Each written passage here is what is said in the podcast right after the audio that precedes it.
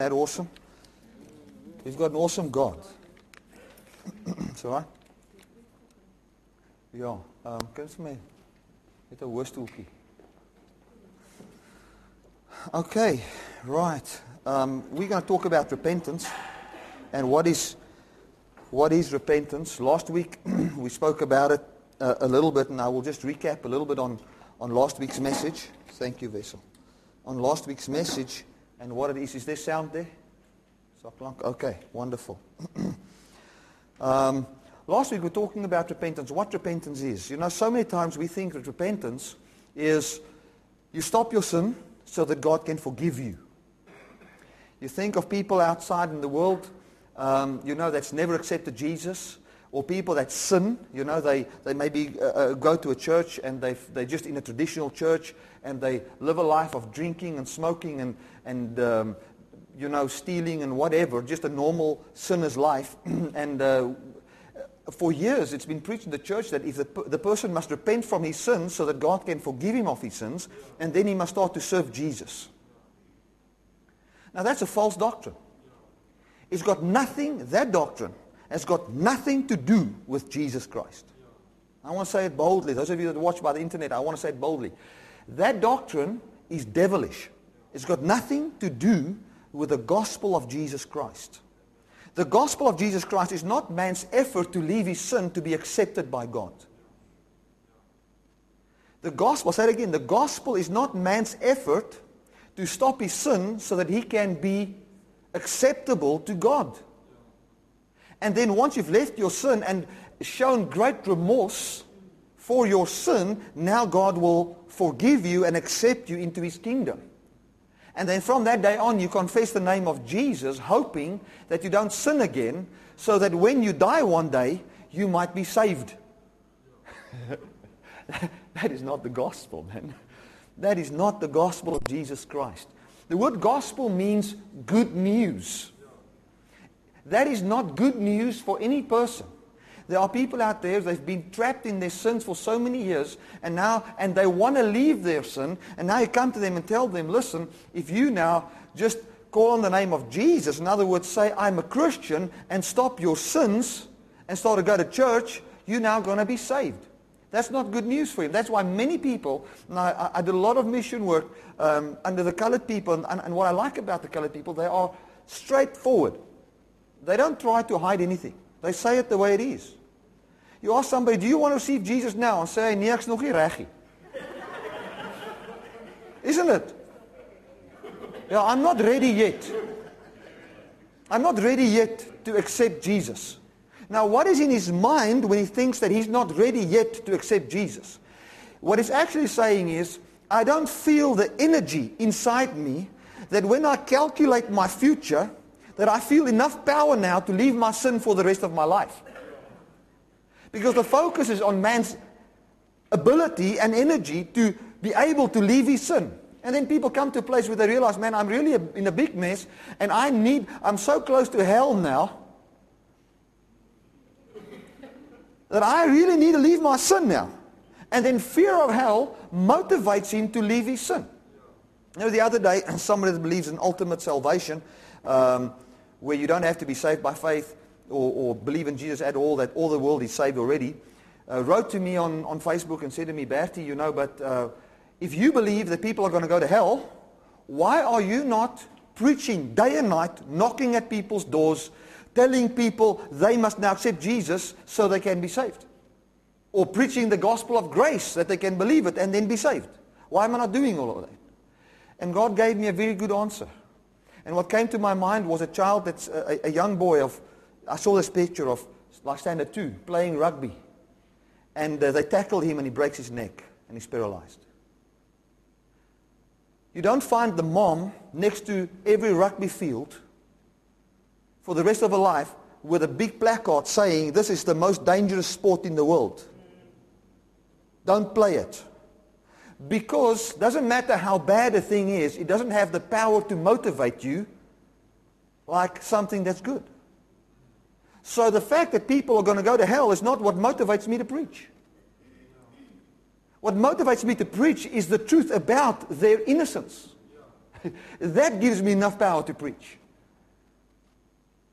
Amen. So this message of repentance and the idea of once I've had enough remorse, then God will forgive me is not the gospel. There's a difference between in the Greek, in the Afrikaans, and in the English. There's a difference between the word remorse and repent. Remorse means to feel very sorry. In Greek says to breathe deeply. So jammer, spyt. So iemand, you know, the woman caught in the act of adultery. Maybe sy was baie spyt. Miskien nie oor wat sy gedoen het nie, maar omdat sy uitgevang is. You know? Then I say that in Africa, in English, sorry. The great remorse that, not for what she's done, but the fact that she was caught. And that is not what saves us. Repentance means a change of mind on how you get saved. Now, I want to just explain to you what Jesus Christ has done and then explain repentance. When Jesus was baptized, the Bible says when Jesus was baptized, he says, I will be baptized. You came to John the Baptist to be baptized. John the Baptist said to him, I cannot let you baptize me. I need to be baptized by you. Now the word, let me explain baptism. Baptism of that time was not something you had to do to get saved. It was a sign that I wash off all that I believed before, and now I'm baptized. If you say with the baptism of John, it means I become now a disciple of John. And I believe, and from now on I will be trained in the doctrine he preaches. So what it actually was a sign of changing your belief. Now, for the Jews, why didn't the Pharisees want to get baptized? The reason why the Pharisees didn't want to baptize themselves or get baptized with the baptism of John was, John's baptism was the baptism of the sinner. You had to repent of your sin, saying, I am a sinner, and I declare that whatever I've been doing before this, remember only the Jews was baptized there, with John's baptism, declaring that the way I was seeking salvation by the law rendered me a sinner, cannot save me. I'm waiting for someone who can pardon my sin. Because me being sorry for my sin, bringing this physical lamb to be slain and whatever, can never make me clean. I am still standing as a sinner. Now, if you go and read the book of Galatians, you will see Paul says that we are not sinners, talking about from a Jewish perspective, that we are Jews and not sinners of the Gentiles. Because they saw all the Gentiles as sinners and the Jews as not sinners. So what they actually had to do by confessing I'm a sinner, saying I place myself in the level of a Gentile. Now where's a Jew going to do that? Especially a Pharisee. I mean, you come to a Pharisee, you'll tell him, do you have sin? He will say, I've got no sin. Because I've just had the lamb slain. And I fast and I pray and everything. Like Jesus said to the rich young ruler, follow the law. He said, I've done it since my youth. He was not sin conscious. He was just thinking, well, I don't have sin. You know, right now, because I'm following these laws. That's why Jesus raised the standard so they could see their sin, because they couldn't see sin. They were thinking, no, I'm fine. You know? So here, they had to get baptized in the baptism of John, meaning that I've got to confess that I am a sinner. And then somebody, 2 days before walked past there, and John said, look at the Lamb of God, who takes away the sin of the world. And then Jesus got baptized with what baptism? The baptism of the sinner. Baptizing himself into the sin of the people. Carrying the sin of the people. My goodness. Because John said, Jesus said to John, let me be baptized so that we can fulfill all righteousness. So being baptized, he fulfilled all righteousness. Because baptism was, I am taking, Jesus wasn't a sinner. So the only thing he could do, if he came with the baptism of John, he didn't have any sin to confess. So when he was baptized, what happened? He received, at that point he became the high priest of mankind. And all the sin of man was all of a sudden not anymore represented in the individual, but in the man, Jesus. So there he was carrying the sin of the world. In representation, okay? Carrying the sin of the world. Then in Matthew chapter 9, we can go there. Let's go to Matthew 9. This is an awesome verse. Matthew chapter 9. Hallelujah. Tell you, this is, you're going to be so blessed.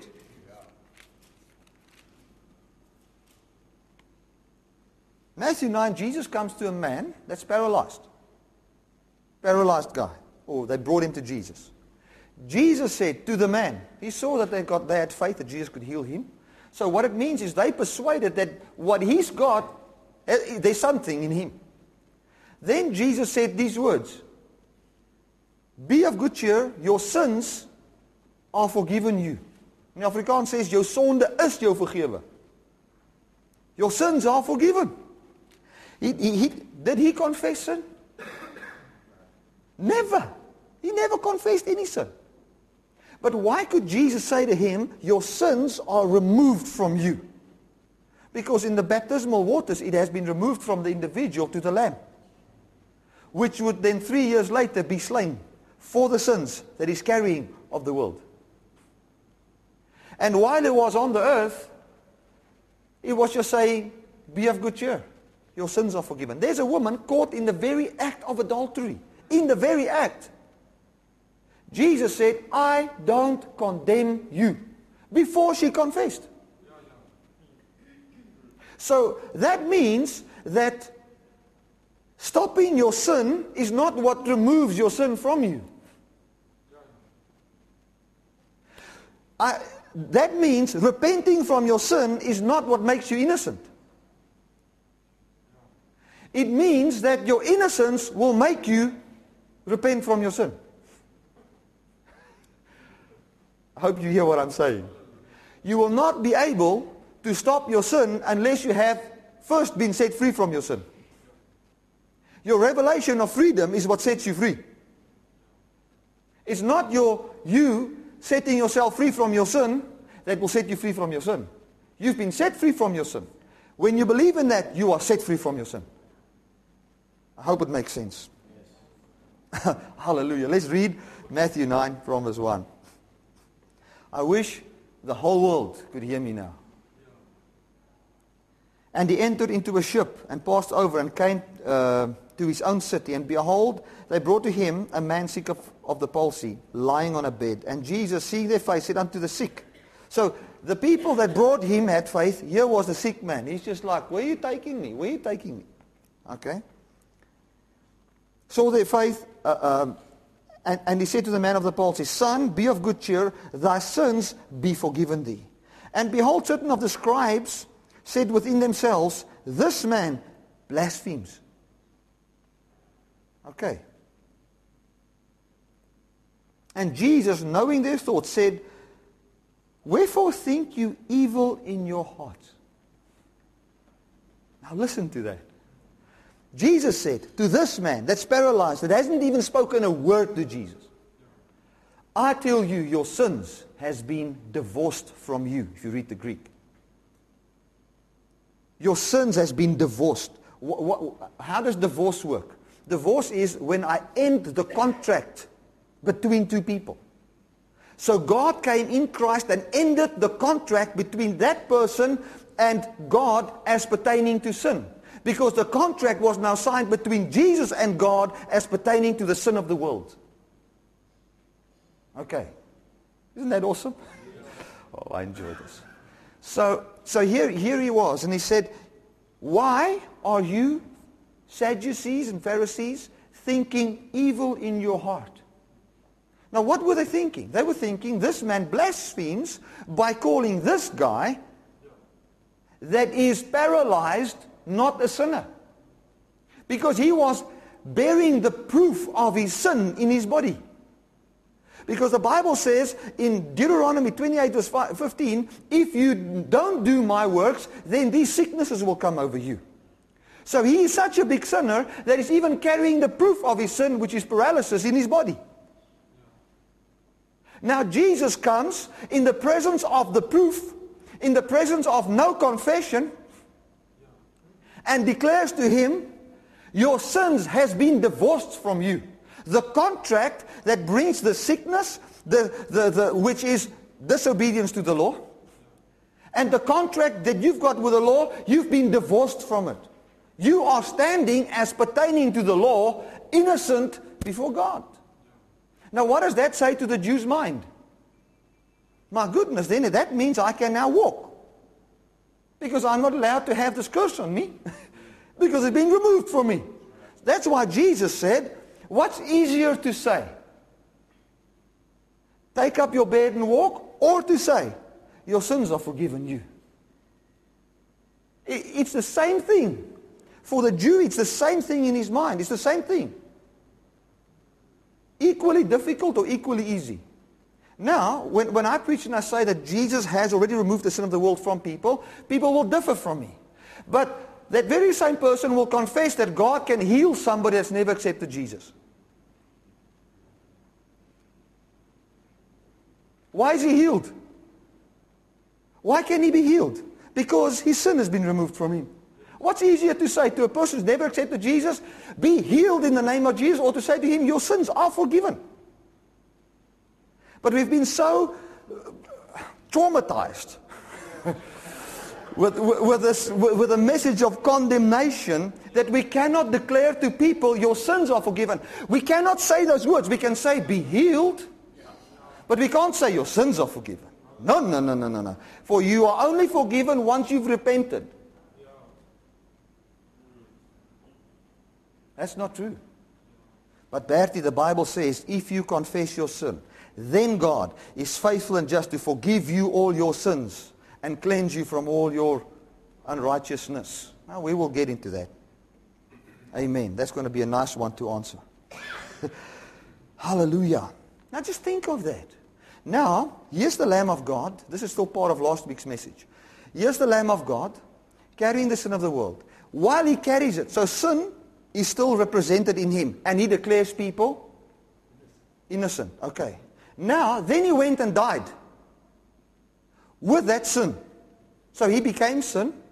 Then he took the punishment of sin, the judgment of sin. John chapter 12.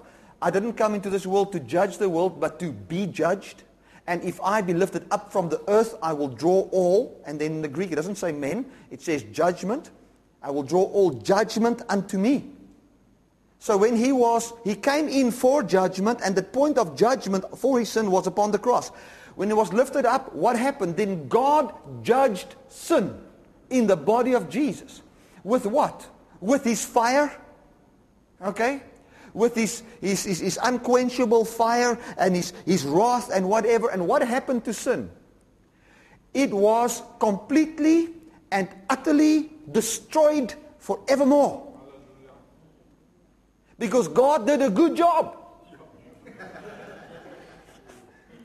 He didn't punish sin to the point of how can I say? He didn't punish sin to the point of, okay, now I feel a bit better, but I'll beat them later tomorrow again. No, no, he punished it all. Amen. He punished it all in the body of Jesus. Isn't that awesome? So that there was nothing left. You know, when you burn a piece of paper, you'll find ashes. But after God was finished with sin, there was not even ashes. It was finished. It died. You know, when something dies, it is gone forevermore. The life of that thing. You know, if somebody, or if a flower is alive and it dies, there's no more life in that thing. It has been, sin died. That's why today, the wonderful thing, and I want to just throw this in, even though you go through, in the time of Jesus and afterwards, even now, we can find signs and wonders and we can see people being healed and being touched supernaturally by the power of God. I believe in that. I pray for the sick. We see miracles. But even if you should not be healed, we are not defined by these things. We are defined by the resurrected life of Jesus.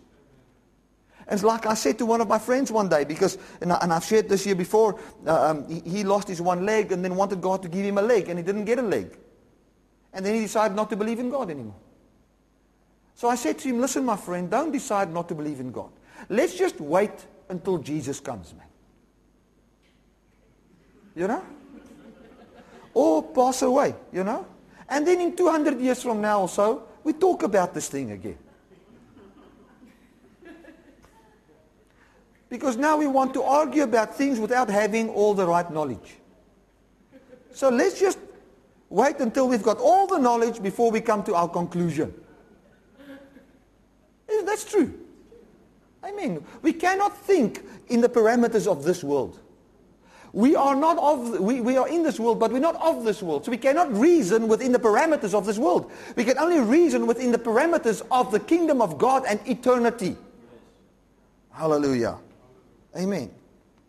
So if you lost your business, if your husband decided to divorce you, if your wife passed away, if something like that happened, yes, we will feel hurt in our heart. Yes, we are still in this world. And the things of this world will touch us. But we're not of this world. So our conclusion cannot be made within these parameters. It's impossible. Yes. Amen. Hallelujah. So here Jesus comes. He declares innocence. Now think of Jesus. He died on the cross. He removed sin. He utterly destroyed it. So when he was on the earth and sin was still represented in him, and he comes to a person and say, your sins are forgiven. Where was the sin? He was carrying the sin. But now when we come, where's the sin? How much more can we now declare the forgiveness of sins than when Jesus declared it when he was on the earth? Because this is even after the judgment of sin. So that people can believe this good news. Isn't it? This is the gospel. They can believe this good news. When they believe this and repent. Repent of what? Of what they believed. Yeah, change their mind on their way of salvation. We're going to see that in Jonah now. Change their mind on the way they get saved. If they can change their mind on that, then they will see the new way, and their hearts will not see sin anymore but be cleansed. Amen. By what Christ has done. Hallelujah. Right, let's get into some of the scriptures here. Go to 1 John chapter 5. Sorry, 1 John chapter 1. How long have I preached there? Okay. Thank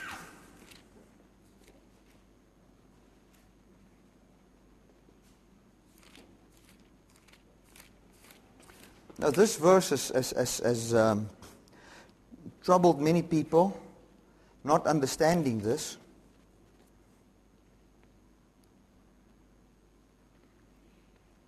Now I want to say this to you. It's very important to take this message and the previous message, listen to it, meditate upon it. Because this thing will stretch your belief system. It will stretch you. It will make your brain stretch a bit. And if you don't watch out what the Bible prophesies, there are those that look and marvel and go away and despise. You know? Because it is so good that while you listen to it, you're blown away. When you go away, you start to think along other lines and say, but it can't be. Go and listen to it again and again and again. I mean, it took me years of hearing the good news to be able to believe this. Because my heart wouldn't allow it. My heart wouldn't allow to say that somebody is innocent. Because I was not knowing how innocence works. Let me explain this innocence quickly. If I've got a contract, I had a contract, I rented an office from somebody. So we ended that contract. Okay? There are certain things that we had to meet. We wanted to end the contract a year before it expired. So I had to pay certain monies. I paid it and everything, and the contract ended. Now, this month is the first month I don't have to pay there.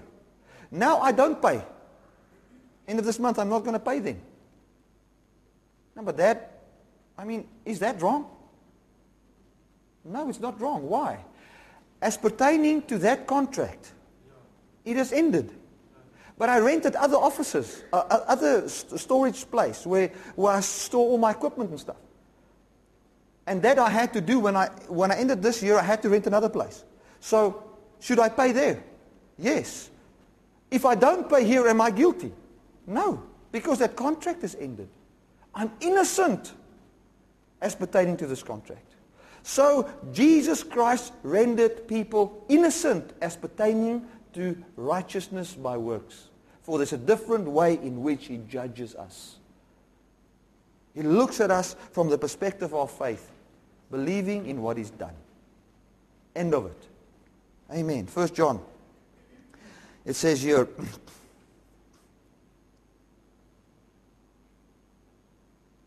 verse 5. 1 John chapter 1 verse 5. This then is the message which we heard of Him and declare unto you, that God is light, and in Him is no darkness at all. If we say that we have fellowship with Him and walk in darkness, we lie and do not the truth.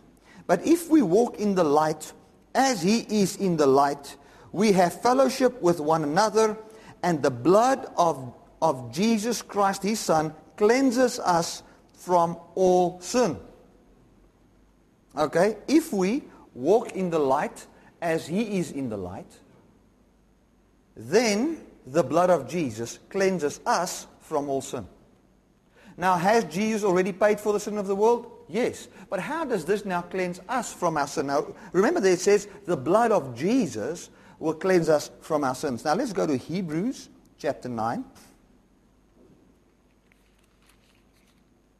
So there's something you need to do in order for the blood of Jesus to cleanse you from your sin. Now, what is the cleansing of sin? Now, I want to explain that in the New Testament, the cleansing of sin. Because we think that we are, and how does this cleansing work? And let me tell you, the sin that people commit, that people are guilty of before God, is rejection of Christ or unbelief in Jesus. That is the sin. But sins like you've lied, you've cheated, you've did this, that cannot separate you from God. It's impossible. Okay? Now let's see Hebrews 9. Remember what we read there? If you walk in the light as He is in the light, then the blood of Christ will cleanse you of all your sin. Hebrews 9:14. Oh, yes.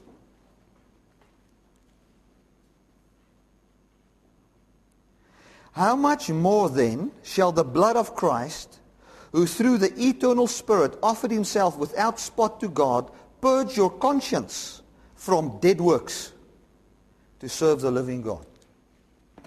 I hope you hear what I'm saying there. He said, listen to this.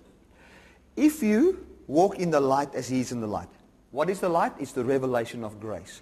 If you walk in the revelation of Jesus as He is in that revelation. In other words, if you walk in what He believes, then the blood of Jesus will cleanse you of all your sin. Hebrews 9:14. How much more shall the blood of Jesus cleanse your mind of wicked works? So what is sin? Or dead works? Sin is the works mentality in your mind. So when you come and confess Jesus as your Lord, what He has done and who He is will cleanse your mind from the thought pattern of sin consciousness and works mentality. For the sin is man's effort to be sinless before God. That's sin. He will cleanse you when you confess Him as Lord. Now listen to what 1 John, let's go back to 1 John there. Are you hearing what I'm saying here? I've got to listen to this again, man. There's good news.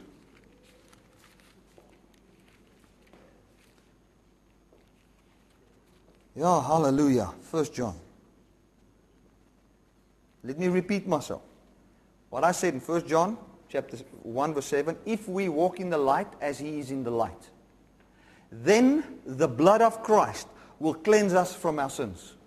Now he says, with the blood of bulls and goats had a certain effect, but how much more shall the blood of Jesus cleanse our minds from wicked works? So here he says, the blood of Jesus cleanses you from your sin. Here it says, the blood of Jesus cleanses you from your wicked works in your mind. Or not wicked works, dead works. It's the difference between bad works and dead works or wicked works.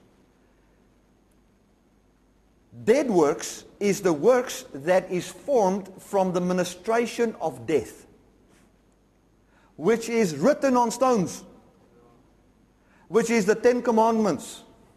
So the work that says you must do this for God to bless you, and you doing that work, even if you get it right, it is a very good work born from the ministration of death called a dead work.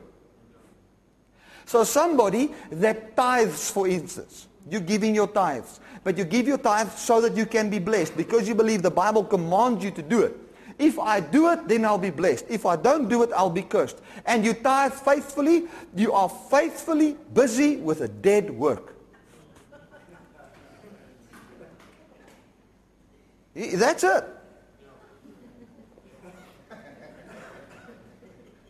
You're faithfully busy with a dead work.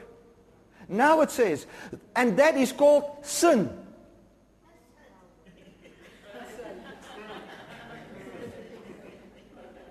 If God says, I'll make you righteous, and you say, God, give me a chance that I can be righteous by my works, is that sin? Even if what you do is good, it's a sin. Now the word sin comes from, it means to miss the mark. You are missing the target. You're not going in the direction planned by God. Now that sin of trying by your own works will bring forth many sins in your life. Like fornication, adultery, outburst of wrath, anger, You can read them in Galatians 5 from verse 17 on. The fruit of being in the flesh or being under works righteousness. Now it's, so here it says, the blood of Christ will cleanse me of all my sin. Now it says, but the blood of Christ will cleanse my mind of all the wicked works. So what is the sin that he will cleanse you from? The wicked works in your mind. Let's read verse 1 John 1 again. If we say that we have fellowship with him and walk in darkness, we lie and do not the truth. But if we walk in the light as he is in the light, we have fellowship with one another, and the blood of Jesus Christ, his Son, cleanses us from all sin. If we say we have no sin, we deceive ourselves, and the truth is not in us. There were people that said, I don't have sin. He says, listen, if you say you have no sin, if you are saying that, well, I don't need any salvation from Jesus, the truth is not in you. So what's part of the truth? Acknowledging that I, by my own works, can never be saved. Amen. A consciousness of Jesus and what is done and my inability, right? If we say that we have no sin, we deceive ourselves and the truth is not in us. If we confess our sin, he is faithful and just to forgive us our sin, to divorce us from our sin, and to cleanse us of all unrighteousness. If we say we have not sinned, we make him a liar, and his word is not in us. Now, what does that mean? If I confess my sin, what is the sin that is talked about here? My wicked works, my dead works by which I was thinking, I'll be justified before God. These people thought they had no sin. Why? Because they were obeying all the laws and the commandments. If you come to the rich young ruler and you tell him, listen, you've got sin, and he will say, I've got no sin.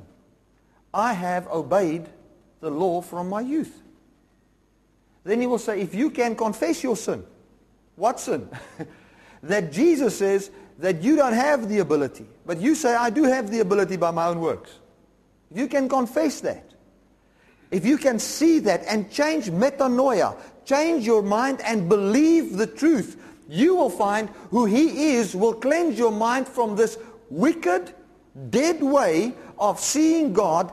That plus the fruit of that, which is sins, will be removed from you. If we can realize that the ministration of death written on stones in the minds of people is the source of all sin, we can realize that man's effort to be righteous before God by his works is the origin of sin in his life. then we'll understand this.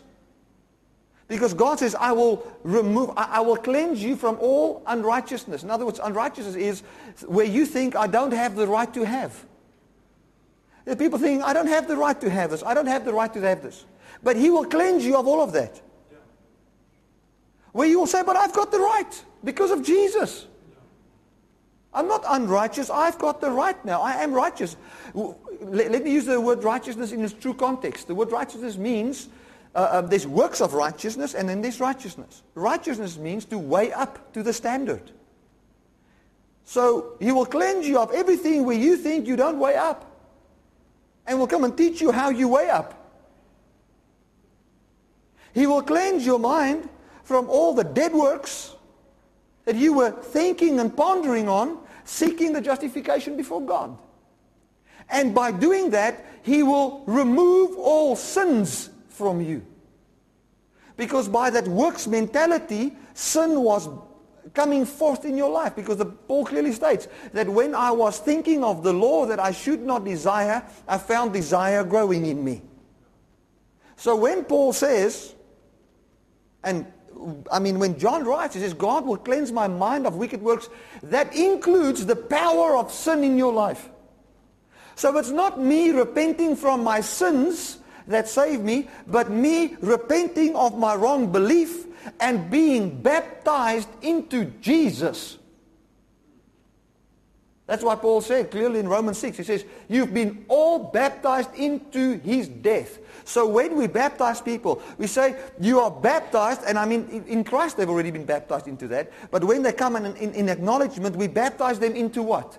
John baptized them into sin confession. What do we baptize them into? We baptize you and say, you are unified in the death of Christ. When one died, then all are dead. So you are baptized into that, meaning from now on I'm following after the doctrine that He died my death, He destroyed my sin, He removed my sin from me. I'm baptized into that, and I am from today a disciple of that doctrine. Hallelujah. You are still young. Huh? Don't you agree? Amen. That's how forgiveness works. Now let's go to Jonah. If you can put the projector on for me, Vessel. And before we get to Jonah, let's go just to Hebrews 10. Hebrews 10. Let's talk a little bit more about this forgiveness thing and what the Hebrew people understood under forgiveness. From verse 1. For the law, having a shadow of the good things to come, and not the very image of the things, can never with those sacrifices which they offered year by year continually make the comers thereunto perfect. Okay, so what does he say here? The sacrifices of the Old Testament could not make the people perfect. Could not. Okay, why couldn't it make them perfect? For then would they not have ceased to be offered? If the Old Testament way of seeking righteousness before God was perfect, then you would offer it once and be finished. Okay? But because they could not make the comer perfect, that's why it has to be offered year by year. But in those sacrifices there is, verse 2, for then would they not cease to be offered, because the worshippers, once purged, should have no more conscience of sin. Okay, so where does, when I confess my sin, where does it wash me? Does it wash my sin away between me and God? Or does it wash my consciousness of sin between me and God? It washes your consciousness. Because your sins has been removed in the Lamb of God. But now you are sin conscious. And you live as a sinner. And with a condemnation mind, you find a lot of suffering in your life, a lot of guilt, a lot of condemnation, a lot of seeking breakthrough, seeking this, seeking that, and many other things. Hoping for this, hoping for that, and whatever. Working so hard to please God, to qualify. But when you confess your sin, your wrong belief, say the same thing. That's confess. Homo logos, speaking the same word about my sin. If I can say what God says about my sin and my unbelief and my way of seeking God, which is not the wrong one, then I will find when I can, you will only find the effect of something in your life once you can acknowledge. Let me explain it this way. Say I come and somebody comes to me and says to me, listen man, Bertie, your son, I will pay for him to go to some very big school in the country, you know. And you can send him there. It's the best education, best sport, best. Okay? As long as what I still believe, this school is the best for my child, that can have no effect on me. But the moment I can confess that this is not the best, then that other word can only affect me. That other person might have paid for the school fees already. But my belief manifests that truth in my life. So when I confess my error, when I could say, but this is not the best for my child, I should do that. Because maybe I was thinking in a certain framework of mind, you know, that would not allow me to send my child there. But now that my mind is changing, I am metanoia. I am, another word for repentance, the word reconsider. I am reconsidering this thing. I'm reconsidering the way I thought was good for my child. And when I saw the other way and I got persuaded of that, it had influence in my life. It cleansed my mind from this wicked way of thinking, which I thought was the truth. So when you hear the truth, you confess. Say the same thing as what God says about your human effort to be right before God. Amen. So here in Hebrews 10 it says that the comers, once purged, should have no more conscience of sin. Purged of what? Purged of sin consciousness. Purged of the law system. If you can believe the once purging of Jesus. Now let's verse 14, 10 verse 14. It says they will have a consciousness of sin. Why? Because that animal sacrifice could not make them perfect. But now it says here in verse 14, for by one offering he has perfected forever them that are sanctified. So he has perfected forever them that are sanctified by his blood. How are we sanctified by his blood? By walking in the light as he is in the light. What does that mean? Believing what Jesus believes about you will change your mind, cleanse your mind from every wicked, dead work you think you had to do to be pleasing to God. And you'll find the fruit of the Holy Spirit manifesting in your life. Right. Esau, Jonah. Let's talk about repentance. Jonah went and preached.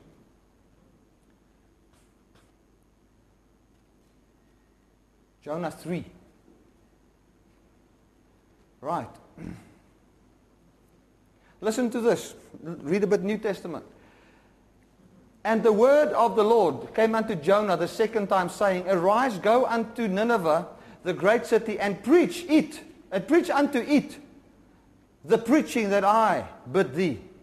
Preach unto it, 853, Alpha Omega, Aleph Tav.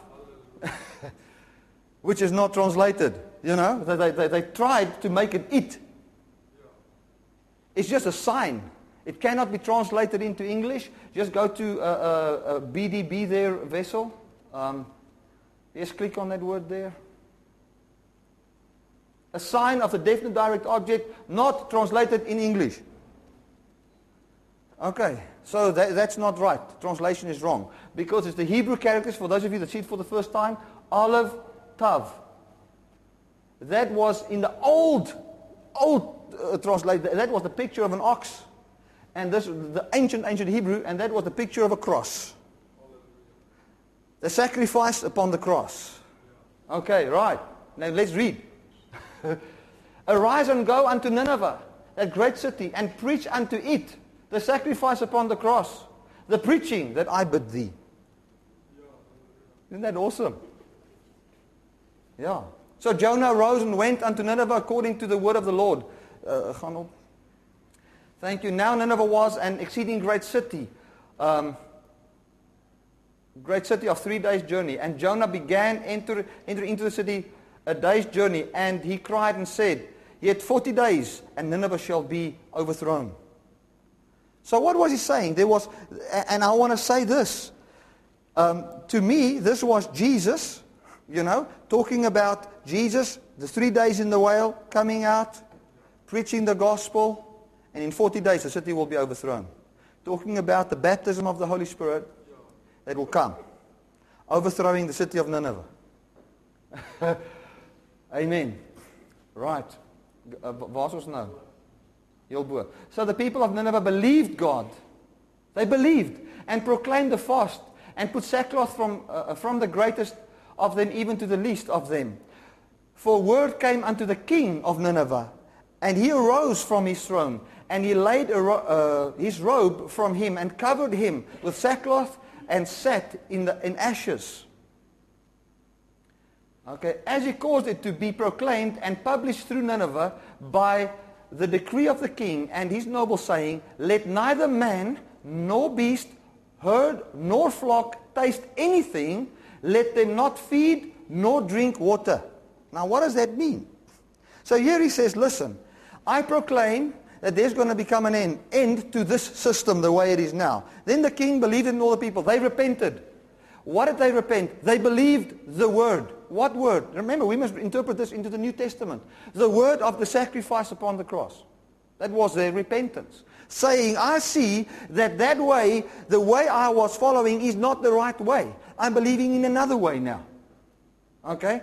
And then he says, they shall not eat or drink.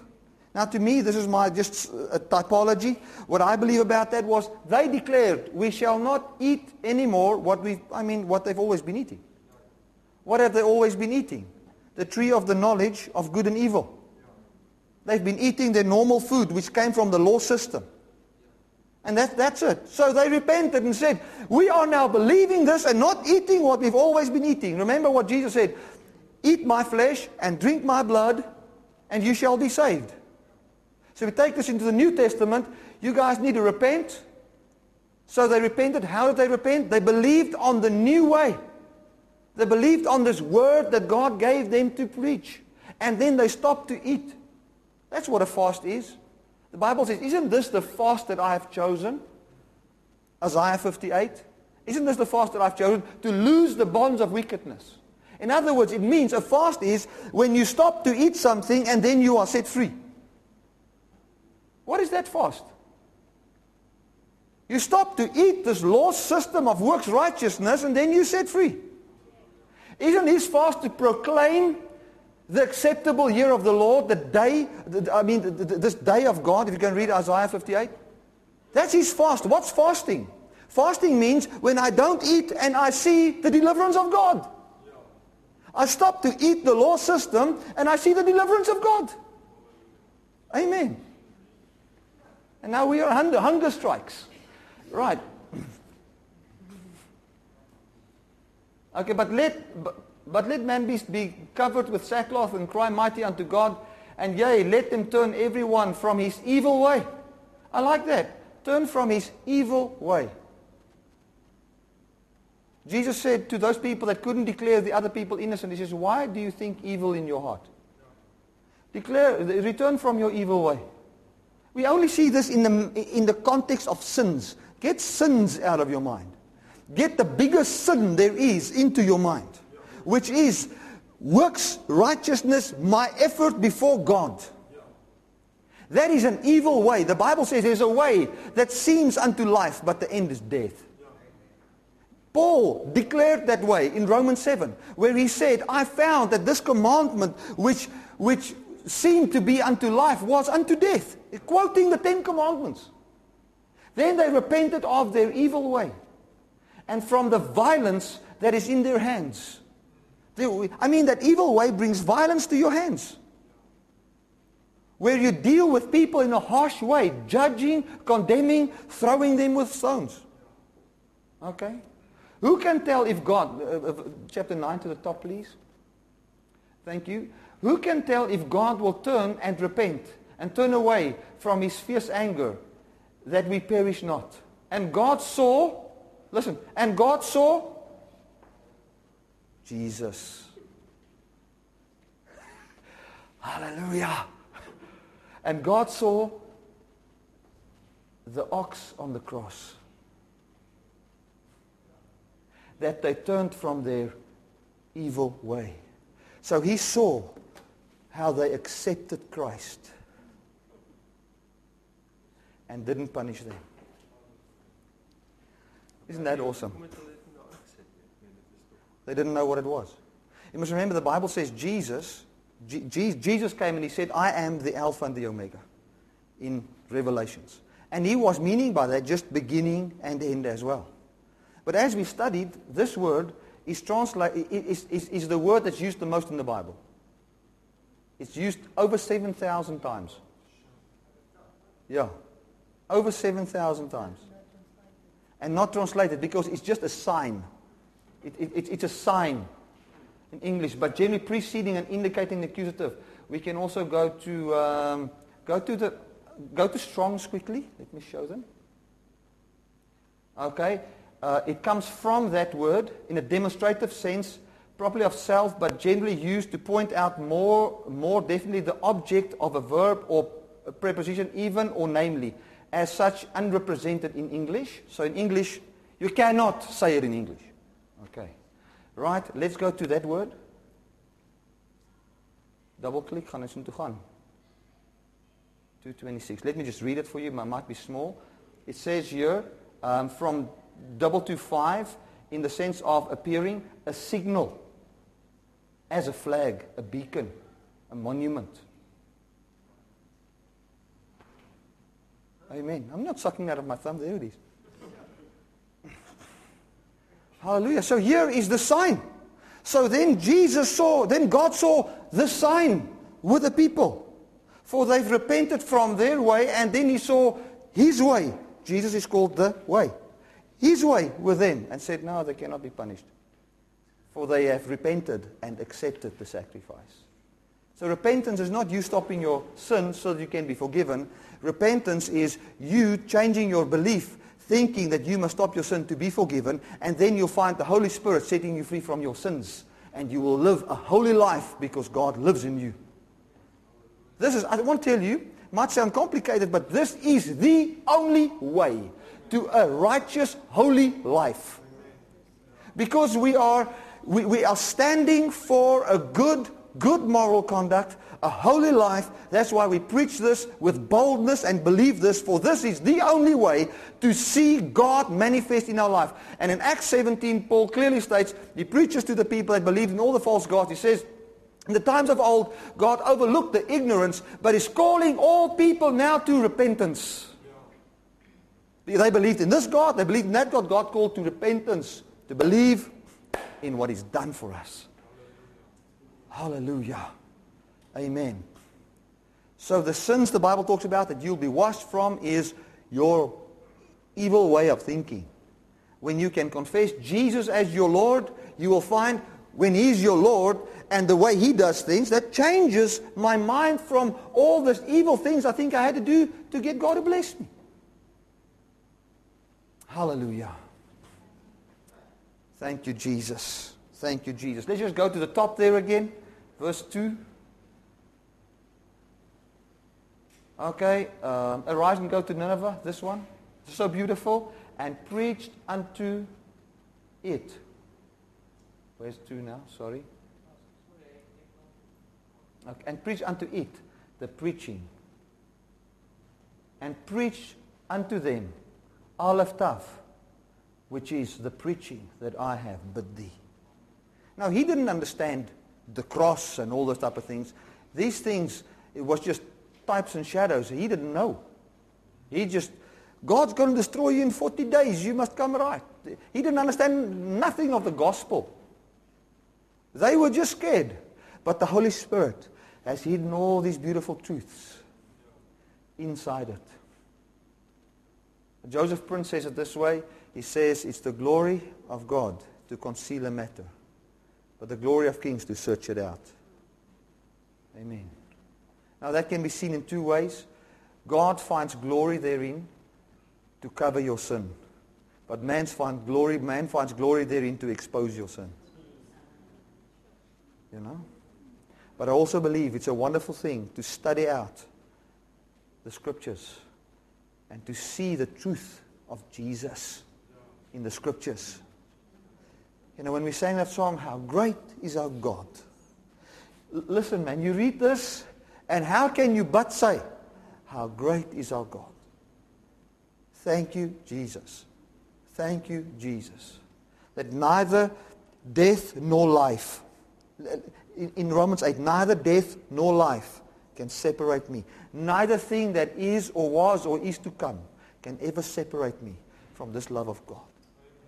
So if I'm poor, if I'm rich, if I go through good times, bad times, it's no indication of the love of God towards me. For His love was demonstrated in this, that the Lamb of God took away the sin of the world, that we forevermore, in the return of Christ, can have immortality and reign with Him as kings and shine as light in an immortal body. All the doing of God. To Him be all the glory forevermore. Hallelujah. Hallelujah. To Him all the glory. Thank you, Jesus. Thank you, Jesus. I want to declare to you that your sins has been removed in the Lamb of God. Your sin has been removed. You can really walk with an innocence in your mind. The Bible says through one sacrifice He has perfected forever them that are sanctified. But there are people out there that live sin conscious. There are people that don't believe in Jesus, rejecting the sacrifice of Christ. How can a man be saved from his situation that he's in unless we preach the gospel? Romans says it clearly. You know, I was there at Marlene's house, and the one lady said to me, I could just see she was so stunned with this good news. She said to me, Bertie, but now what about other people that don't know this? I said, you know, to me, that's the first sign of getting the revelation. Now, what about the other one? That's the first sign of this, really having this revelation in your heart. Because what happens is, Paul said, the love of Christ compels me. When this revelation drops in your heart, I tell you now, you want to see other people hear the gospel. Now, if you're not there, don't be sin conscious now. Be Christ conscious. He will do His work in you. Don't try and work up a compassion for the lost. You're just going to fake it and hurt people. Stay in the grace. Stay in this gospel of Jesus, and you'll find a compassion rising in your heart through His doing. Amen. But Bertie, other people need to hear this. Now, Romans says it clearly, Romans 10. How can they believe? How can they call upon His name if they have not believed in Him? You cannot call on somebody if you don't first believe in Him. You must first come to the point where we say, this guy's good. So, okay, let me call on His name. How can they believe if they have not heard the gospel? And how can they hear the gospel if somebody doesn't preach? And how can they preach unless they are sent? Isn't that what the scripture says? Amen. That's it. So, I want you, and it's a nice way to end this off. Didn't plan it this way, but thank God. You know, when you think of this gospel and your involvement in the gospel, man, send me. I'll preach. And preach where you go. That's it. People need to hear this gospel. People need to hear this gospel. And there's no greater investment to put your time, your money, your children, and everything in than people in this gospel. If it's not this gospel, my friend, you're going to be hurt, burnt out, on religion, tired, looking for a way to kill yourself. But with this is life-giving, life-breathing, permeating the very presence and the aroma of God wherever we go. Hallelujah. This is the reality. Amen. Where you go, when you feel in your heart, man, let me help this preacher, talking about myself, or other preachers which God lays upon your heart that preaches this gospel of grace, obey and help. Be it to encourage him, be it to send him money, be it to pray for him, be it whatever. We have got this nature of God inside us, the compelling power of God inside us. And let's live who God is, man. Let Him live. Amen. There's nothing like, I mean, it's like Vessel said, you know. He sits there, waited, saw the opportunity. But deep in your heart, there's that thing. I want to get to the real conversation, man. It's like with me when I talk about bikes. I like to talk about it. If you must talk nonsense, at least talk about something exciting. Until you get the time when you can talk about the real stuff, which is the message of his innocence, declaring the truth of God over him. I prophesy in the name of Jesus that this gospel will run like a wildfire, and no religion will be able to stop it. No religion will stop it. People will preach this one-on-one, mass evangelism, tracts, whatever. It will be preached by people, and the church will take a form that has never been seen before. The church will be much bigger than gatherings. Amen. Not to say a gathering is not good. It's good to gather here. But I want to tell you, church will take a different form. Because this is our license and our energy to preach the gospel and share. I mean, how difficult is it to go and tell somebody's innocent? You don't need 5 lessons in evangelism. How to approach a guy. How to talk to him. When to take out a tract. You don't need that. Because there's an energy inside you that is born from a truth about every man that gives you your own strategy in the moment. Hallelujah. Thank you, Jesus. Hallelujah. Let us just stand up. Father, I want to thank you. Just there where you are, can you just